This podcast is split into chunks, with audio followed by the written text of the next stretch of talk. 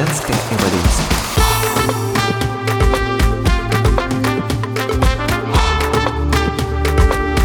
Женская эволюция.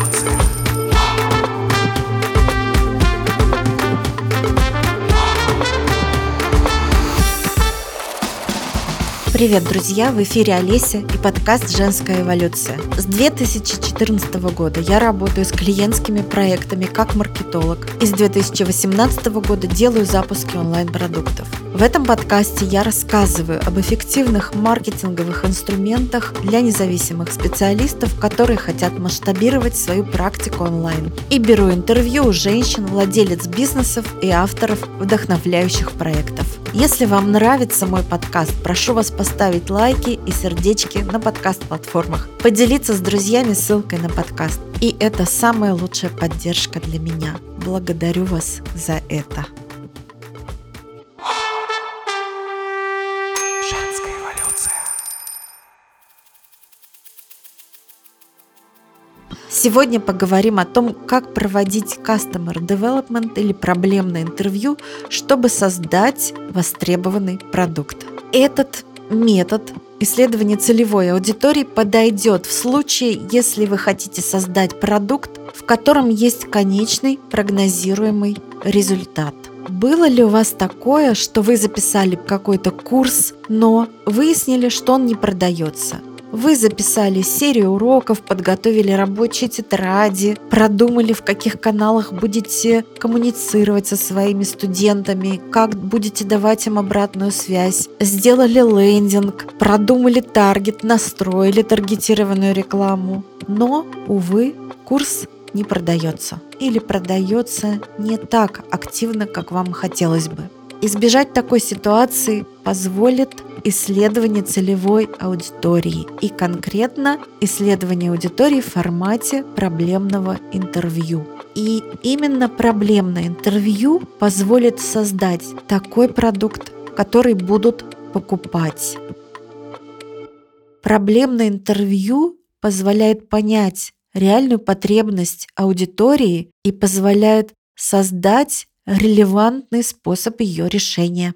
Можно ли обойтись без исследования целевой аудитории? В принципе, да, можно. И очень часто мы запускаем какие-то продукты, не проводя исследования целевой аудитории именно в этом формате, формате интервью. Но, тем не менее, у нас уже есть какое-то представление о потребностях, о болях целевой аудитории, если мы уже им что-то продаем, если мы уже работаем с нашими клиентами, мы ведем консультации, мы получаем вопросы от целевой аудитории, мы читаем комментарии, которые нам оставляют, и мы, в принципе, знаем, что у них болит и что мы можем предложить, чтобы решить эту проблему. Но проблемное интервью позволяет еще глубже понять проблему клиента и выяснить на самой большой глубине, что же является проблемой. Однако очень часто мы не проводим исследования целевой аудитории, потому что у нас есть иллюзия, что мы и так все о ней знаем. И в таком случае именно проблемное интервью позволяет эти иллюзии развеять, потому что в нем мы выходим на прямую коммуникацию с нашими клиентами. Мы узнаем об их проблемах в живом диалоге, в формате интервью. И это не анкетирование, не опрос и не ответы наших подписчиков в сторис, а именно живой диалог, когда мы видим нашего клиента, потенциального или реального, слышим его, возможно, считываем его эмоциональные реакции на наши вопросы и таким образом получаем полную картину о его проблемах. И нужно сказать, что проблемное интервью – это достаточно трудоемкий способ исследования целевой аудитории. Оно требует тщательной подготовки, точной формулировки вопросов, требует большой предварительной работы. Но оно дает такие результаты, которые вы не сможете получить никаким другим методом.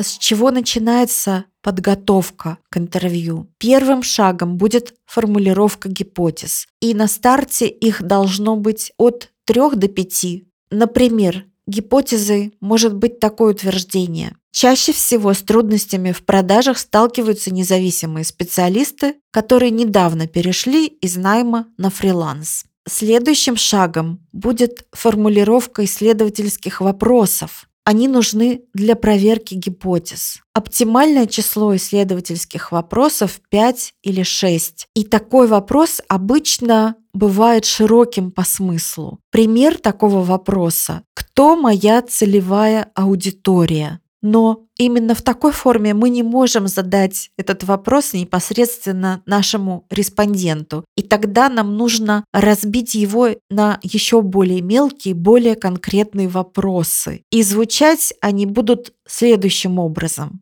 Сколько вам лет? Вы работаете в найме или на фрилансе? Какое ваше основное занятие? Сколько вы зарабатываете в месяц? И таких боевых вопросов, основанных на исследовательском вопросе, может быть от трёх до десяти, в зависимости от того, какую конкретно информацию мы хотим получить от нашего респондента. И тогда следующим вопросом, когда мы уже перейдем к исследованию проблемы целевой аудитории, мы можем спросить, с какими трудностями вы сталкиваетесь в связи с развитием вашей частной практики. Формулировка может звучать, например, так. И следующим, четвертым шагом будет непосредственно проведение интервью. В идеале их нужно провести десять-пятнадцать, если вы планируете запуск нового продукта или планируете развиваться в новом направлении и работать над созданием продукта. И далее рекомендуется постоянно в фоновом режиме проводить такие интервью. Важно вести запись этих интервью, фиксировать формулировки респондентов дословно. Запись лучше вести на диктофон, либо если вы проводите это интервью онлайн, то удобно делать запись в Zoom, предварительно спросив согласие респондента. Я обычно это делаю сразу же, говорю, что результаты интервью нужны только мне, я их прошу для личного использования, и оно нигде не будет фигурировать в открытых источниках, и обычно люди соглашаются. Нежелательно вручную записывать ответы, потому что так вы будете отвлекаться от ответов, от того, что говорит ваш собеседник, и, возможно, упустите что-то важное. Поэтому мы делаем запись в Zoom, либо на диктофон, и потом выписываем важные формулировки дословно. После того, как мы собрали необходимый объем информации, мы анализируем результаты по четырем параметрам. Это боли, страхи, возражения, потребности и идеальный результат.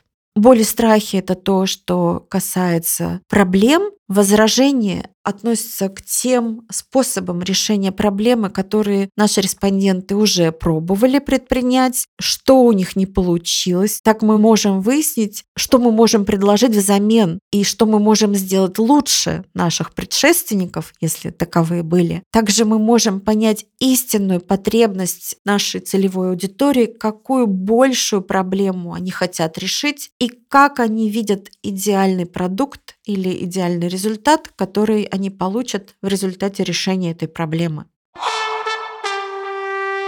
Женская эволюция. На основании полученных результатов мы можем сформировать продающую программу продукта. Мы можем использовать те формулировки, которые наши респонденты использовали в беседе, как они называли эту проблему, как они видели идеальное решение и как они видят свое идеальное будущее. Вот все эти формулировки крайне важны, поэтому их важно выписывать, важно использовать в дальнейшем для коммуникации со своей аудиторией. Так, читая ваши анонсы в социальных сетях, заходя на ваш сайт, на ваш лендинг с этой программой, люди будут узнавать себя в этих формулировках и, соответственно, понимать, что именно здесь их проблема может быть решена.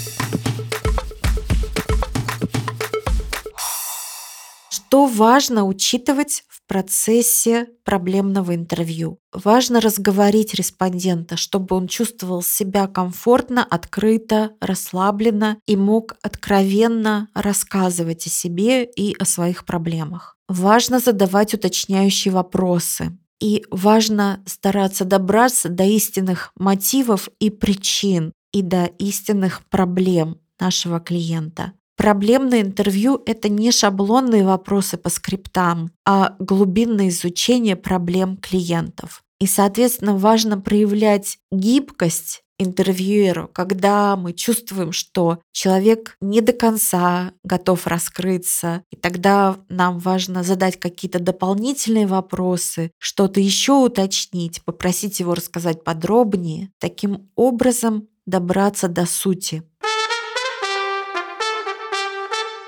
Какие могут быть ошибки в проведении проблемного интервью? Первая ошибка – это вообще не проводить исследование целевой аудитории. Это как раз тот случай, когда у нас есть иллюзия, что мы и так все знаем. Но мы неизбежно столкнемся со сложностями, когда решим создать новый продукт и когда увидим, что он почему-то не продается. Вторая ошибка – это задавать стандартные вопросы, не продумывать их заранее для каждой ситуации, либо строго следовать скрипту. Вот здесь важно вспомнить о той гибкости, которую я уже упомянула. Важно внимательно слушать клиента и, соответственно, быть гибким и свои вопросы строить так, чтобы они позволяли докопаться до сути, выяснить глубинную потребность и глубинную проблему нашего респондента. Следующая ошибка – задавать закрытые вопросы. Когда мы задаем закрытый вопрос, мы ограничиваем нашего респондента в выборе и таким образом можем получить неверную или неточную информацию. Еще одна ошибка – это задавать вопросы, которые не работают на проверку вашей гипотезы. В проблемном интервью каждый вопрос должен быть тщательно продуман и должен вести к получению той информации, которая для нас важна. И здесь не должно быть случайных вопросов.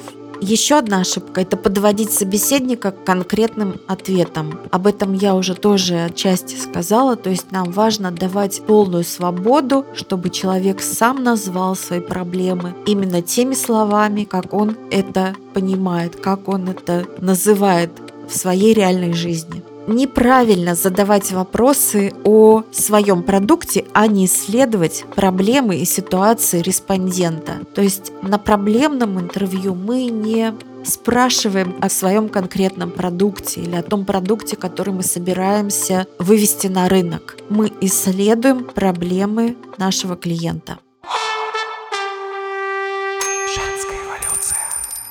Итак, я надеюсь, что такой небольшой обзор позволил вам получить немного больше информации о проблемном интервью, и, возможно, этот эпизод замотивирует вас попробовать выйти на прямую коммуникацию с вашими клиентами и попробовать провести это интервью и узнать немного больше о проблемах вашей целевой аудитории, таким образом сделать ваши продукты еще более востребованными. Буду рада, если вы зададите дополнительные вопросы, пожалуйста, пишите в мои соцсети, ссылки на которые вы найдете в описании к этому эпизоду. Пожалуйста, ставьте лайки и сердечки на подкаст-платформах. Делитесь своими впечатлениями о моих эпизодах. Делитесь ссылками на мой подкаст со своими друзьями, кому это может быть интересно. До новых встреч в подкасте «Женская эволюция».